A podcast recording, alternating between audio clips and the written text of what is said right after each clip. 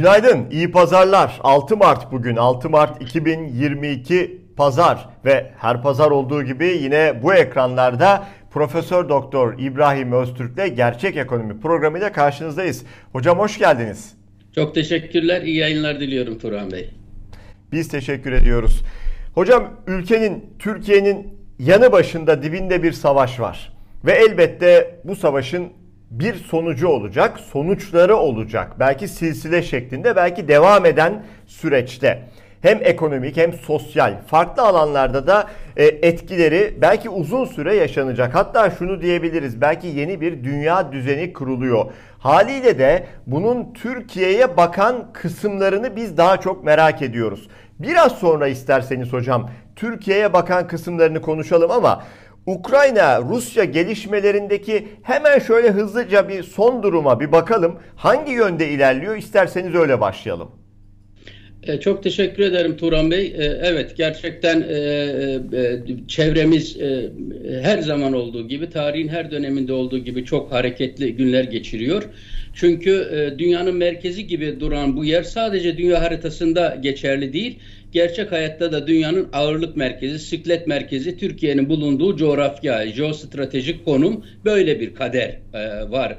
Objektif bir kader, insanlık kaderi. Mezopotamya ile başlayan ilk insanın yerleştiği, ilk medeniyetlerin kurulduğu o hikaye e, çağdaş düzenin ağırlık merkezinin, zenginlik merkezinin, üretim ve inovasyon merkezinin olduğu Avrupa 19. yüzyıl buluş icatlarının büyük kopuşun gerçekleştiği coğrafya şimdi çevremizde Avrasya'ya doğru kayan ama yine Türkiye'nin çevresinde içinde bulunduğu bir e, Asya e, gerçeği. Dolayısıyla çağın neresi olursa olsun e, dönüp dolaşıyor ve olaylar bizim çevremizde şekilleniyor.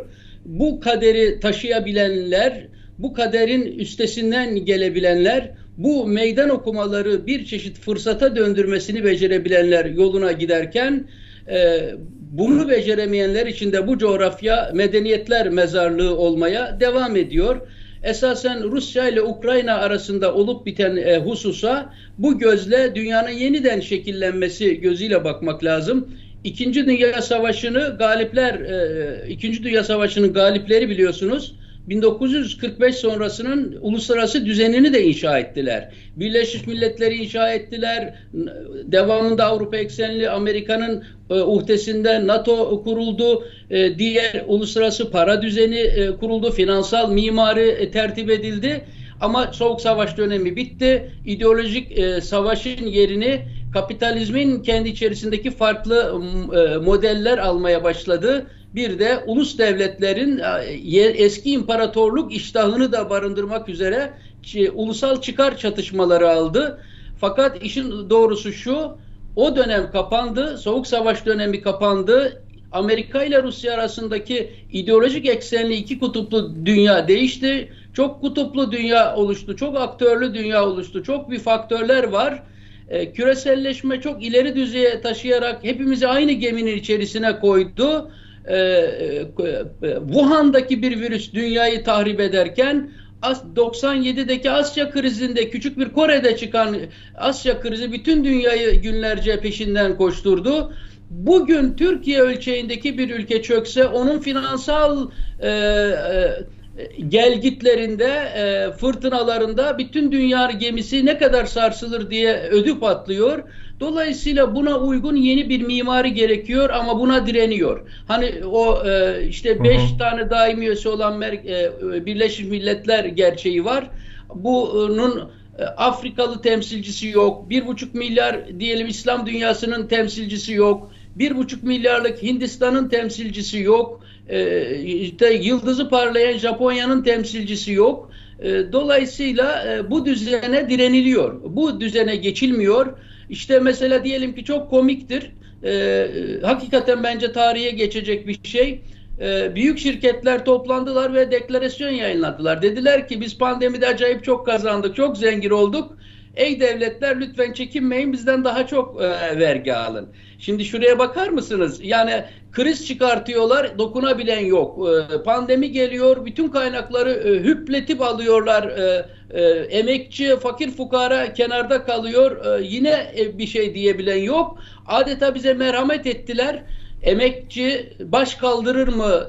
Kaybedenler Marx'ın ifadesiyle Karl Marx'ın zincirlerinden başka kaybedecek bir şey olmayan ama bir geleceği kurtarmak için örgütlenen emek kesimi yeniden baş gösterir mi?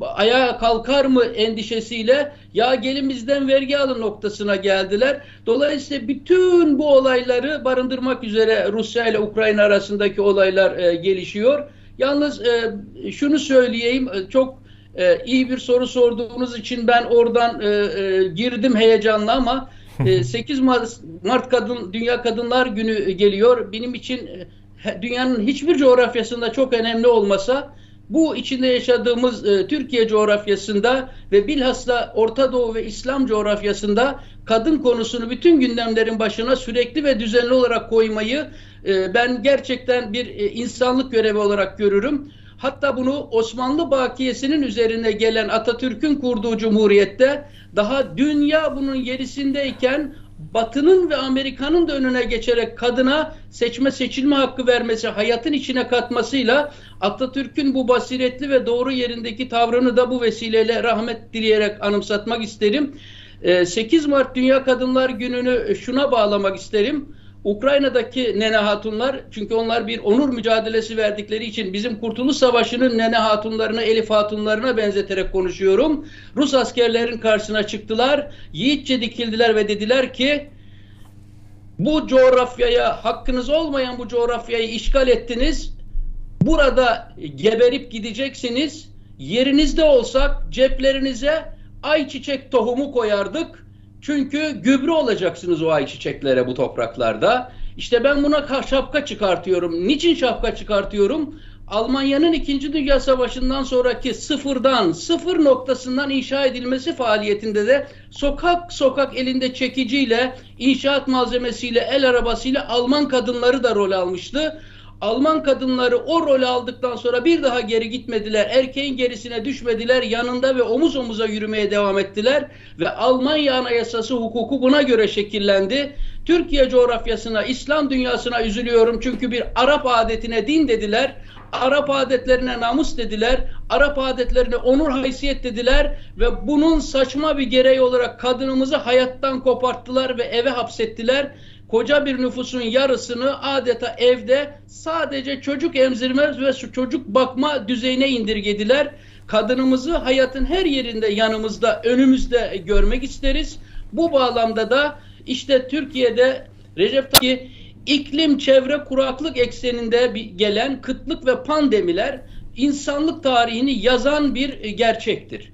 İkincisi bunun devamında gelen savaşlar, üçüncüsü büyük ölçekli göçler, ve bütün bunları yönetemediği için çöken ve tarih sahnesinden silinen devletler. Türk milleti de 18.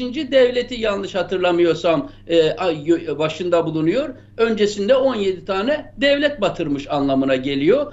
Dolayısıyla e, şimdi de bizim bu dediğimiz bu mahşerin dört atlısı Türkiye'nin içinde bulunduğu bu coğrafyada sonuna kadar cirit atmaya başladı maalesef.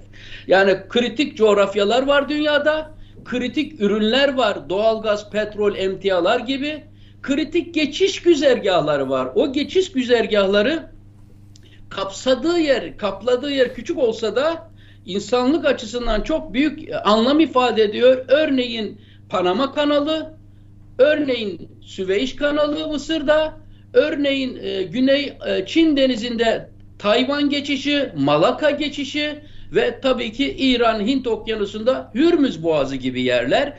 Buralar e, dünya medeniyetinin adeta e, atar toplar damarları gibi e, e, rol e, icra ediyor ve buraları muhakkak surette e, yönetilmesi, kontrol edilmesi gerekiyor. E, ilgili takipçilerimiz hatırlayacaklar Turan Bey. Ee, Rusya'da olup bitenler tam da böyle bir jeopolitik tektonik hatların e, harekete geçtiği anlamına geliyor.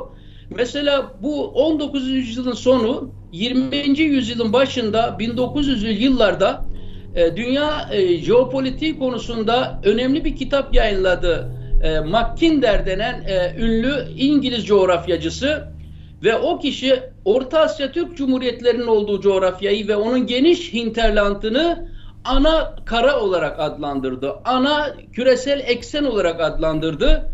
Doğu Avrupa'yı da bugün işte Ukrayna'nın da üzerinde oynanan e, dönüp giden oyunu da ifade etmek üzere Doğu Avrupa'yı da e, tabiri caizse ara eksen, ana eksenin e, devamını sağlayan onun kadar olmasa da ona yakın önemdeki ara eksen olarak tarif etmişti.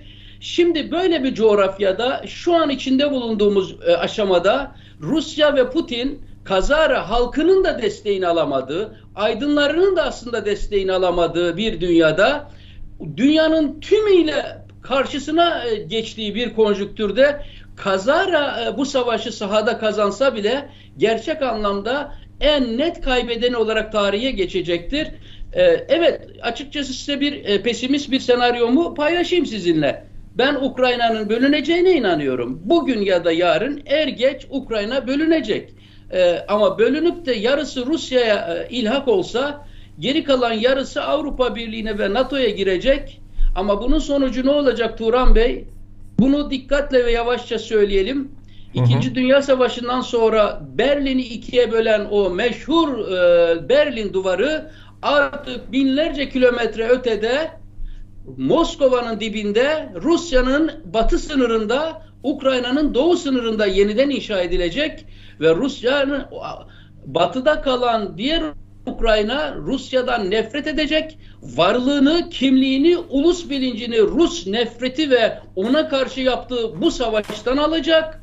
Ve Rusya dünyadan izole edilecek, medeni dünyadan dışlanacak. Ve büyük oranda Çin'in tırnak içinde yine söylüyorum tarihi taktiği olan e, iktisadi olarak kendine bağlayarak köleleştirme sürecinde Çin'in uydusu olacak. Bu Rusya için çok büyük sonuçları olan bir durumdur. Bunu Çin sessizce başarıyor ve bu yaşanan gerilimin dünyadaki bir numaralı kaybedeni Putin ve Rusya ise bir numaralı kazanı da kazananı da şu aşamada Çin gözüküyor. Dolayısıyla bu konuyu bu şekilde takip etmeye devam edeceğiz Turan Bey. Yavaş yavaş isterseniz içeriye dönelim, Türkiye'ye dönelim. Çünkü çok dikkat çeken bir kurgu çizdiniz. Haliyle bu kurguda Türkiye'nin yerini ben merak ediyorum. Yani bu yeni dünya düzeninde Türkiye'yi nasıl bir e, gelecek bekliyor? Son istatistiklere elbette dönebiliriz ama madem e, bu kurduğumuz e, ölçekte ve düzeyde sorunun Türkiye ile ilgili devamını sordunuz. Şunu söyleyebiliriz. Yani açıkçası şu yukarıdaki kurgu bağlamında söylemek gerekirse e, Türkiye deprem deprem fay hat yani biliyorsunuz biz deprem fay hatlarının üzerinde yaşıyoruz. Sadece jeopolitik siyasi deprem fay hatları değil, gerçek manada da deprem fay hatlarının üzerinde yaşıyoruz. Ee, bunun yanına şu yukarıdaki kurguyu, iklim değişikliğini, göçeleri, e, savaşları, devletlerin çöküşünü, iklim değişikliği gibi hususları da koyduğumuz zaman açıkçası bugün Türkiye bir mama lavlarının üzerinde oturuyor diyebiliriz. E, sorun şudur ki Türkiye yöneten haramzade sarhoşlar adeta batan gemideki son tangalarına e, pervasızca devam ediyorlar ve bu yaşanmakta olan dünyadaki büyük e, kırılmaları siyasi kırılmaları, teknolojik kırılmaları, e, jeopolitik kırılmaları, iklim kırılmalarını e, anlayabilecek durumda ve buna tepki verecek durumda değil. E, tarihten bir hatırlatma yapayım. Japonlar e, e, Amerikan generali e, MacArthur e, İkinci Dünya Savaşı'ndan sonra Japonya'da adını çokça duyurmuştu. Ama MacArthur'dan e, e, neredeyse 80 sene önce, 90 sene önce Japonya'nın kapılarına bir başka Amerikan e, generali daha dayanmıştı ve Japonya'yı zorla dış dünyaya açılmaya, limanlarını açmaya, Amerika ile ticarete girmeye zorlamıştı. Kabul etmezseniz sizi işgal edeceğiz demişlerdi. Daha sonra Japonya bu mesajı alıp kendine uyarladı ve şöyle bir sonuca vardı. Japonya bir ada ülkesi, küçük bir ülke, nüfusu çok kalabalık, ve Japonlar bu adada bu nüfusa refah yaratamayabilir. Onun için şöyle bir üçlü bir slogan ürettiler. Ya Japonların bağımsız ve adil bir dünyada iktisadi rekabet etmesine ve ekonomi üzerinden büyümesine izin verilecek. Bu ticarete, bu ekonomiye izin verilmezse ya Japonlar bu adadan göç edip başka topraklara yerleşecek. Buna izin vereceksiniz Veyahut da bunun üçüncü alternatifi büyük bir savaş olacak ve Japonya Avrasya'ya girecek. Ve Japonya kendine göre bu güveni hissedemediği için dünyadan Amerikan tehdidini, Batı tehdidini 1800'lerin sonlarına doğru hissedince bu sefer kendileri de emperyalist olmaya karar verdiler. Mançurya'yı, Çin'i, Kore'yi, çevre ülkeleri işgale ve ilhaka e, giriştiler.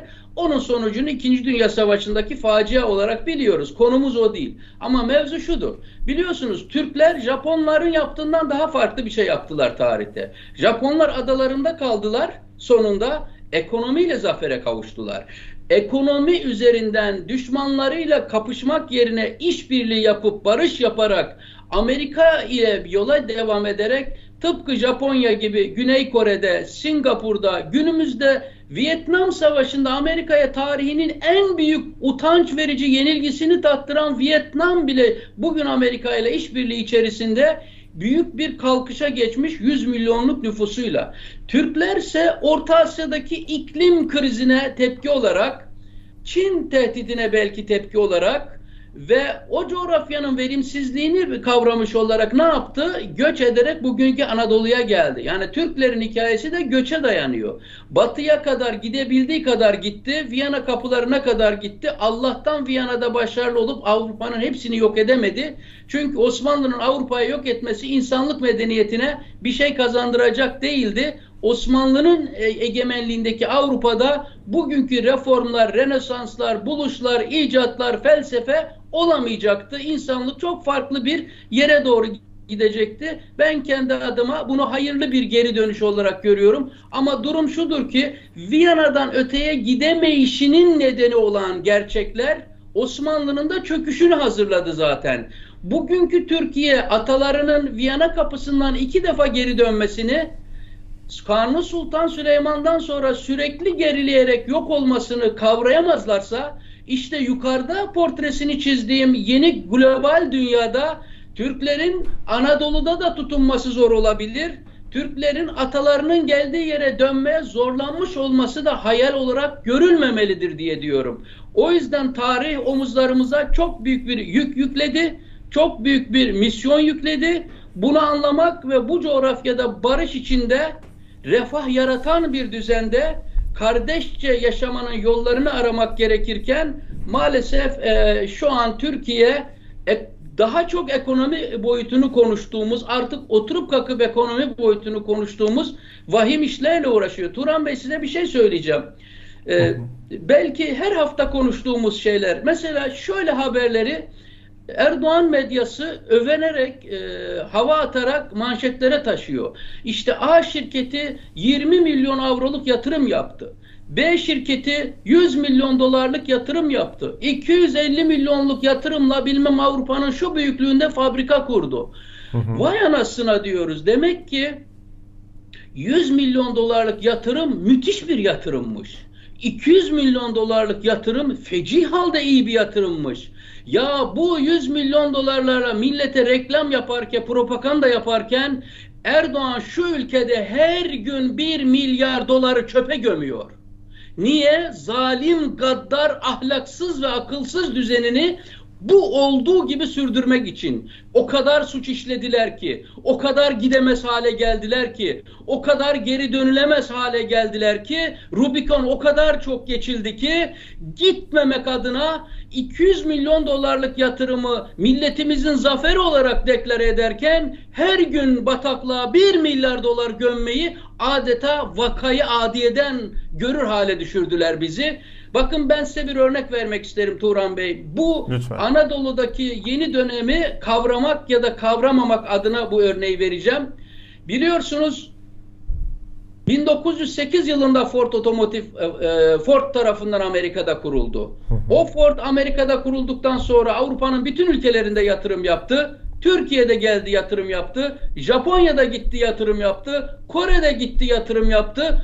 Ford'un yatırım yaptığı bütün ülkeler kendi otomobil markalarını oradan geçtiler. Öğrenme eğrisiyle, yaparak, teknoloji transfer ederek, çalarak, satın alarak, bütün yol ve yordamları deneyerek sonunda kendi dünya markalarını ürettiler. Sadece Türkiye 80 milyonluk ülkede şu avuç içi kadar 1950 yılından sonra bölünmüş, 1990'lara kadar darbelerle inim inim illemiş, fakir fukara kalmış, şu Güney Kore kadar bile olamayıp kendi araç markasını otomotiv sanayini yaratamayan tek ülke olarak kaldı. Şimdi fakat bir şey daha söyleyeyim. 1908'de Ford kırıldı. 2008 yılında Nikolay Tesla Tesla'yı kurdu. Tesla ne ifade ediyor? Otonom arabaları ifade ediyor bir e, enerjinin depolanabildiği batarya ifade ediyor. E, Demirel'in meşhur bir sözü vardır. Günün dünün güneşiyle bugünün çamaşırı kurutulmaz diye. İşte Nikolay Tesla dedi ki hayır. Dünün güneşini depolayabilirsen enerjiye döndürttürebilirsen dünün güneşiyle çamaşır da kurutursun, buzdolabı da çalıştırırsın, araba da çalıştırırsın dedi. O bataryayı icat etti. Ve 2008 yılındaki Tesla bir asırlık Ford'u geldi ve geride bıraktı. İşte içinde bulunduğumuz dünyadaki hareketlilik, dinamizm, ivme böyle bir gündemi karşımıza koymuşken bakın size biri devam ettireyim. Bugün Amerika'nın en büyük 5-6 tane eyaleti belki onu bir numaralı tablomuzu verirsek e, e, takipçilerimiz de merakla bakabilir ona. Bakınız Kaliforniya eyaletinin ekonomisi 3.3 trilyon dolardır. Texas'ınki 2 trilyon dolardır. New York'unki 1.8 trilyon dolardır. Florida'nınki 1.2 trilyon dolardır ve böyle devam ediyor. Ee, Amerika'nın 5 eyaleti dünyanın en büyük 10 ekonomisinin içine neredeyse giriyor. Amerika'nın en büyük şirketleri Apple 3 trilyon dolara açtı. Microsoft 2,5 trilyona gidiyor. Google 2 trilyon dolara gidiyor. Amazon 2 trilyon dolara gidiyor Turan Bey. Bakın Amerika'nın eyaletleri, Amerika'nın şirketleri kendi başına dünyanın tepesine, zirvesine e, yerleşmiş durumda. Niye? Çünkü Amerika işte Apple e, e, o bilgisayar üretiyor, Apple o telefonu üretiyor, Apple o platformu üretiyor ve hakeza Google aynı şeyleri yapıyor. Dünyanın dağında başında hepimizin elinde Google'ın yol haritaları var. Onların ürünlerini kullanıyoruz. Onların depolarını, buluttaki depolarını kullanıyoruz. Onların üzerinden iletişim kuruyoruz. Böyle bir çağda Türkiye diyelim ki ne yapıyor Turan Bey? Bir iki örnekte Türkiye'den verelim. Geçen hafta neyi konuştuk Turan Bey? Türkiye zeytinlikleri Anadolu'nun zeytinliklerini sözde evet. kamu yararı vardır diye ya kamu yararı var dedikleri şey bakın yukarıda verdiğim örneklerden sonra kamu yararı dedikleri şey Beşli Çede'nin iki tane kömür madeni ve o madenleri açacağız diye Anadolu'nun zeytinliklerine saldırıyorlar çevre analizlerini, ÇED analizlerini yok ediyorlar. E, sahillerimizi, e, e, kültür parklarımızı e, e, 7-24 turist ağırlamak için inşaata e, açıyorlar.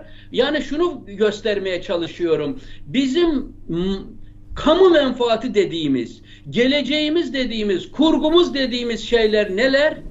Dünyanın nere gittiği yer neresi? Bunu göstermeye e, çalışıyorum.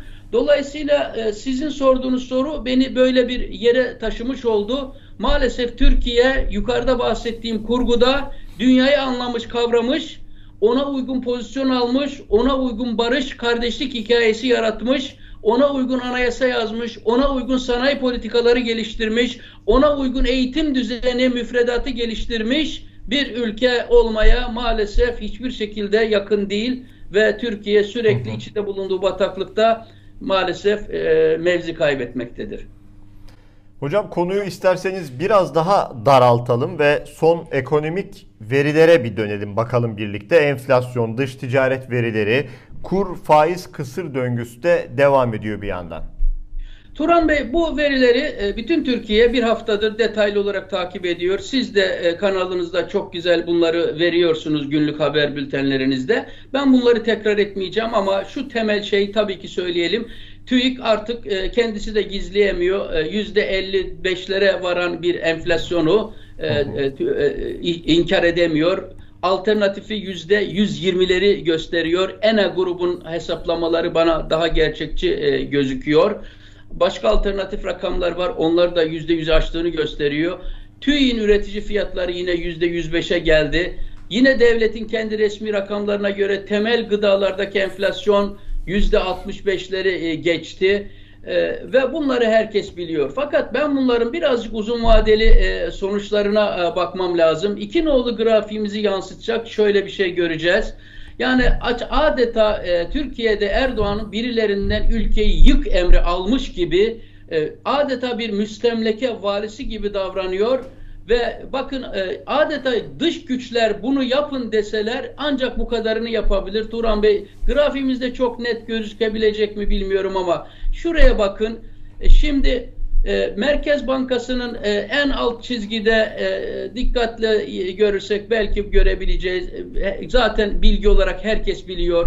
En aşağıda yüzde on dörtlerde Merkez Bankası faizi var. %55'lere çıkmış bu sert bir şekilde artan mavi çizgiyle Türkiye'nin enflasyonu var ve üstte de o kırmızı çizgiyle gerçek getirilerin yani tasarruf ederseniz yani paranızı bankada tutarsanız yani paranızı TL'de tutarsanız bakın üst çizgide de yüzde kırklara varan oranda zarar ettiren bir düzen kurulmuş durumda. Dolayısıyla yani e, ne kazandığın bir insan bir şey yaptığı zaman yani bir denize bir taş attığı zaman ürküttüğü kurbağanın bir şeye değmesi lazım. Bunları Türkiye niye yaptı? Bakınız asgari ücrette e, bu Mart başı itibariyle 4253 TL olan bir asgari ücret söz konusu. insanların eline geçen bir şey. Ama asgari ücretin belirlendiği Aralık 2021 var biliyorsunuz. Ancak o dönemdeki 3600 TL'ye denk gelebiliyor. Bugünün 4250 TL'si neredeyse arada 800 TL'den fazla bir e, fark var. E, yani asgari ücrete yapılan %50'nin üzerindeki bir zam gördüğümüz gibi birkaç ayda e, oldu bitti değerini etkisini kaybetti. Bir başka husus şu Turan Bey e, e, e az önce söyledik başka bir grafikte üç nolu grafikte de bunu istersek gösterebiliriz e, e, üretici enflasyonunun 105 olduğu, tüketici enflasyonun 54 olduğu yerde ne var? Bunların arasında korkunç bir makas açılmış durumda ve bu makasın anlamı şudur. Özellikle Rusya'da yaşananlar, e, jeopolitik çevremizde yaşananlar, enerji emtiyada, buğdayda, arpada, ayçiçek yağında meydana gelen erozyonlar içeride bunlara verebileceğimiz bir cevabın olmayışı nedeniyle enflasyonun yayılım endeksi katman katman üründen ürüne, sektörden sektöre, coğrafyadan coğrafyaya derinleşerek uzun bir süre daha en az bir sene daha maalesef enflasyonun artmaya devam edecek ve halkın sofrasındaki ekmeğini almaya devam edecek gözüküyor. Ben bütün bunları şunun için söyledim Turan Bey. Dört nolu grafiğimizi lütfedip koyarsanız bunu insanlar buna bakarken ben de konuşayım. Türkiye'de 1980'lerden beri 1990'lardan beri Türkiye maalesef enflasyonla büyüme diye bir şark kurnazlığı yapıyor. Para basalım, borç alalım, kredileri azdıralım ve büyüyebilelim. Büyümüş gibi gözükelim. Bir balon elimizde sürekli şişsin. Ama Türkiye'nin bakın bu grafikte şu 1995 ile başlayan biraz yaklaştırabilirsek 2000'li yıllara kadar olan şu sarı bölge Türkiye'de büyüme oranlarının yüzde altılardan yüzde üçlerin altına doğru gittiğini yani enflasyonumuz yüzde yetmiş beşlerdeyken büyümemizin de yüzde sıfıra doğru gittiğini gösterir.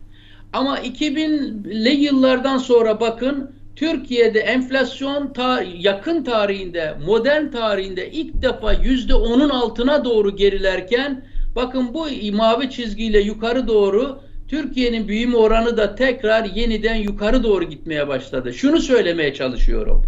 Türkiye yüksek enflasyonla çok kısa bir süre büyümüş gibi gözükebilir. Uzun vadede Türkiye'de enflasyon neslimizin geleceğini çalan, yok eden ve her şeyi bozan bir şeydir. Bunu hafızasız dinciler bilmiyor. Bunu diplomasız dinciler bilmiyor belki. Bunu bilgiden, kültürden nasip olmadığı için bilmiyor belki ama Türkiye ekonomisi enflasyonun yüksek olduğu bir ortamda her şeyini kaybeder ve bunu Türkiye 1990'larda yaşamış ve IMF anlaşmasıyla 2001 yılından sonra ayakta kalmaya çalışmıştı. Turan Bey bakın 5 nolu grafiğimiz bu vahim durumu daha bir net olarak ortaya koyuyor. E, faizi düşüreceğiz, herkese kredi vereceğiz, Türk lirası da değer kaybedecek ve bunun sonunda Türkiye dış ticarette fazlalık verecek, cari açığını kapatacak ve dövizi oradan kontrol edecek demişti.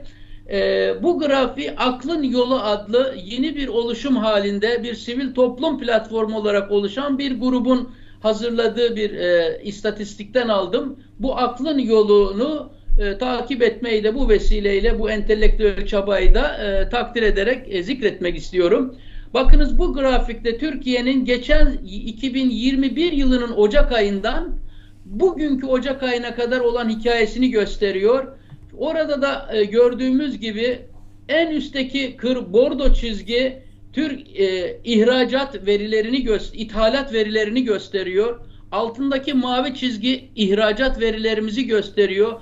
Bakınız Eylül ayında faiz düşürdükten sonra Türk lirası değer kaybettikten sonra nasıl ihracatımızın e, tepe taklak düştüğünü ve ithalatımızın da artmaya devam ettiğini ve böylece dış ticaret açığının artmaya devam ettiğini burada açık ve seçik görüyoruz. Ama buna karşılık da görüyoruz ki dış ticaret açığımız da artmaya devam ediyor. Türk lirasının değersizleşmesi bir faciadan başka hiçbir getiri sağlamıyor. Sadece geride bir facia var. O faciayı Altınoğlu grafiğimizde görelim isterseniz. Bakınız burada Altınoğlu grafikte eriyen Türk lirasıyla birlikte enflasyonla pahalı olan Türkiye'de Türkiye'nin rekabet gerçek rekabet gücünü dünyadaki rekabet gücünü gösteren ve değerli Doktor Özcan Kadıoğlu tarafından düzenli olarak hesaplanan ve açıklanan bu grafikte görüyoruz. Bakınız bu e, en sağdaki kırmızı oklar Türk lirasının e, Türkiye ekonomisinin rekabetçi gücünü gösteren reel döviz kurunun sürekli eridiğini yani Türkiye'nin daha rekabetten uzaklaştığını aynı malı daha ucuza sürekli satmak zorunda kaldığını kendi halkı alamazken kendi halkına pahalı hale gelirken yabancılar için gittikçe daha ucuz hale geldiğini daha önce 100 birim satarak 100 dolar kazanırken bu sefer e, ancak 200 birim satarak 100 doları kazanır hale geldik ve toplumumuz korkunç fakirleşti. Gelir dağılımı bozuldu. Sofrasındaki gıda kalmadı. Enflasyon patladı. O yüzdendir ki geçen hafta duyduk. İktidar e, yağlı tohumların ihracına engel koydu. Mercimek gibi önemli e, ürünlerin ihracatına engel koydu. Niye? O kadar ucuz hale geldik ki halkımız için pahalı olan şeyler dünyalılar gelip alıp gitmeye başladı. Bu da enflasyonu azdırınca mecburen hükümet bir seçim satım mailinde bir krizin şaşkınlığı ortamında mecburen bunlara ihracat yasağı koydu. Böylece kendi ihracat hikayesinin de tabutuna son çiviyi çakmış oldu neden ülke bu halde diye soran olursa e, deriz ki ülke haliyle tek kişi tarafından yönetiliyor. O tek kişiden de güya hocam sözüm ona işte farklı bölümlerin de bakanları var. Bakanlıklar falan var. Artık bakanların ismini e, bilmek bile zorunda değiliz. Çünkü bir gece bir bakıyoruz bir bakan daha görevden affını istiyor. Yenisi geliyor, biri gidiyor, biri geliyor. Yine öyle bir bakan daha görevden affedildi hocam. Bakanlıklar yukarıda size yana yıkılı anlattığım dünyadaki o büyük konjüktüre hazırlanmış olmak için bir takım insanlara, birikimli insanlara bir program eşliğinde, bir strateji eşliğinde dağıtılmamaktadır. Türkiye'nin bakanlıkları bir sömürge valisi tarafından siyasi çevrelere, renk çevrelerine adeta cülüs bahşişi olarak tayin ve tahsis edilmektedir. Milli Eğitim Bakanlığı tarikatçılara tahsis edildiği gibi e, Tarım Bakanlığı da baştan beri Mehdi Eker döneminden beri e, hep böyle rey kaygılığında kay, karşılığında bir takım kesimleri susturma karşılığında bir takım insanlara veriliyor. Ee, nasıl ki Milli Eğitim Bakanlığına bir önceki bakan kıymetli bir profesördür, eğitim sektörünün içinden birisidir diye bakarken bir anda heyecan yapmıştık o Milli Eğitim Bakanı geldiğinde. Ben demiştim ki birikimi doğru ama patronu Recep olduğu için bundan bir şey bekleyemeyiz. İtibarı yok edilir ve kovulur. Yok edildi ve kovuldu. TÜİ'nin başına bir önceki başkan geldi Marmara Üniversitesi'nden profesör. Birikimini birlikte konuştuk. Dedim ki doğrudur dedim. Bu birik, bu birik buraya gider.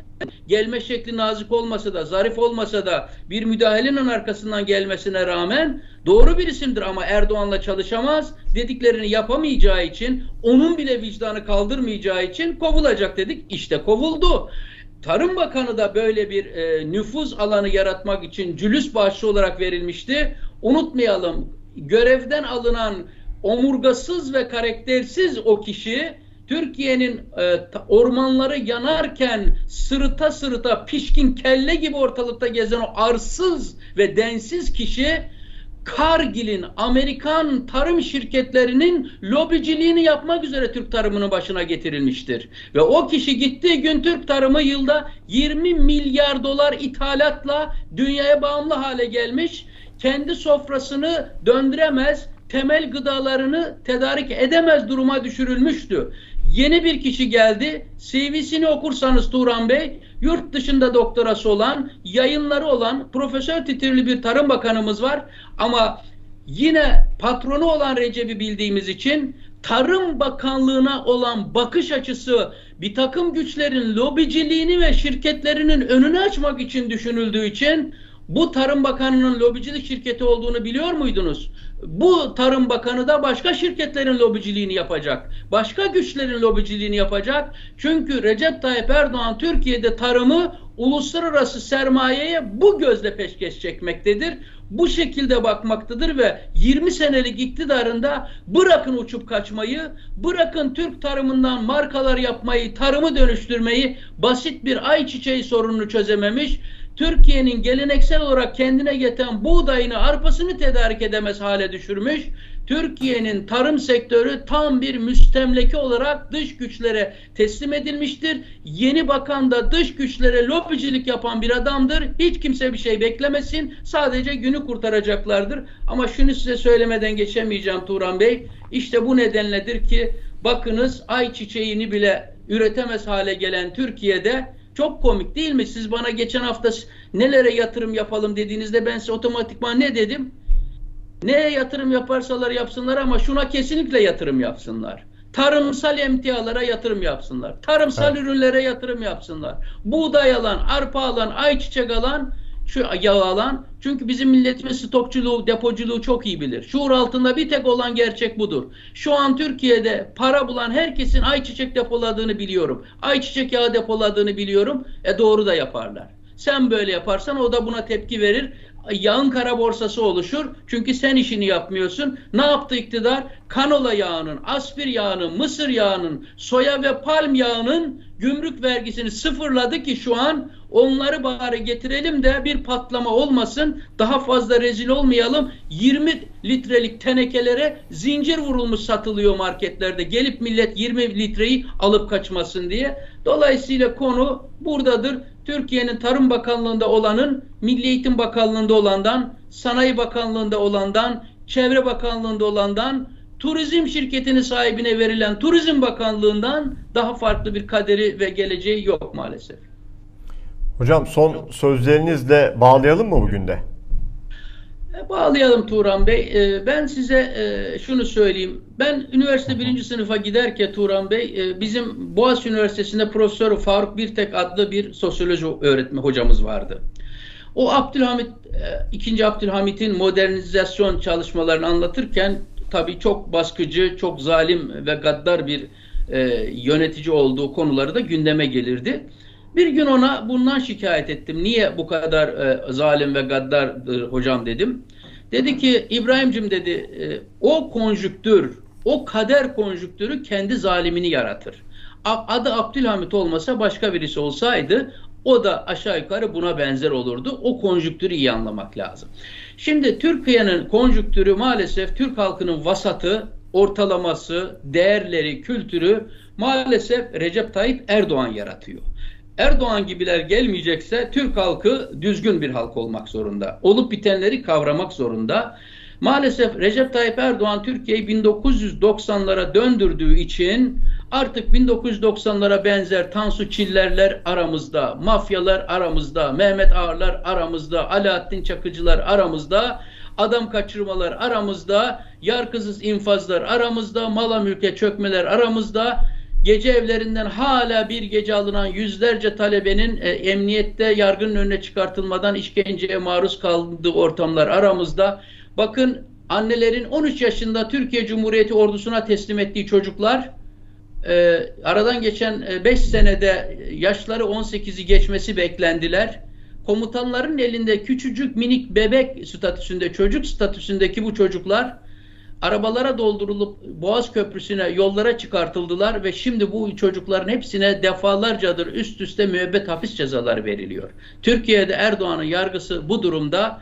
Ee, belki duydunuz yine e, her hafta yeni bir haber geliyor. Bu da elimizde. Daha iki gün önce e, Ordulu bir Ahmet Ongun adlı 45 yaşında 3 çocuk babası olan bir kişi Ünye'de bir fındık bahçesinde kendi üzerine benzin dökerek kendini yaktı Turan Bey. E, bir evet. mektup geride evet. bırakmış. E, annesi e, adeta fındık tarlalarını yoluyor çocuğunun arkasında.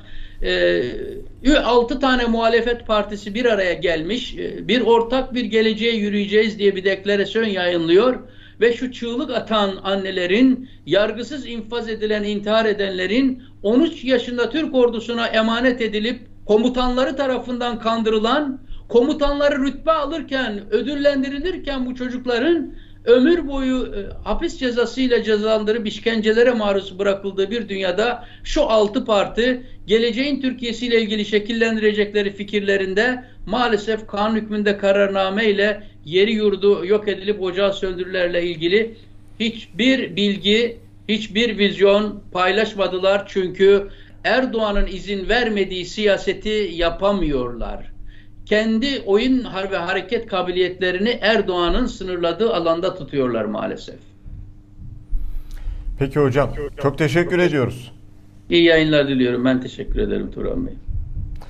Haftaya bir başka gerçek ekonomi programında Profesör Doktor İbrahim Öztürk'le bu ekranlarda karşınızda olmak ümidiyle. Hoşçakalın.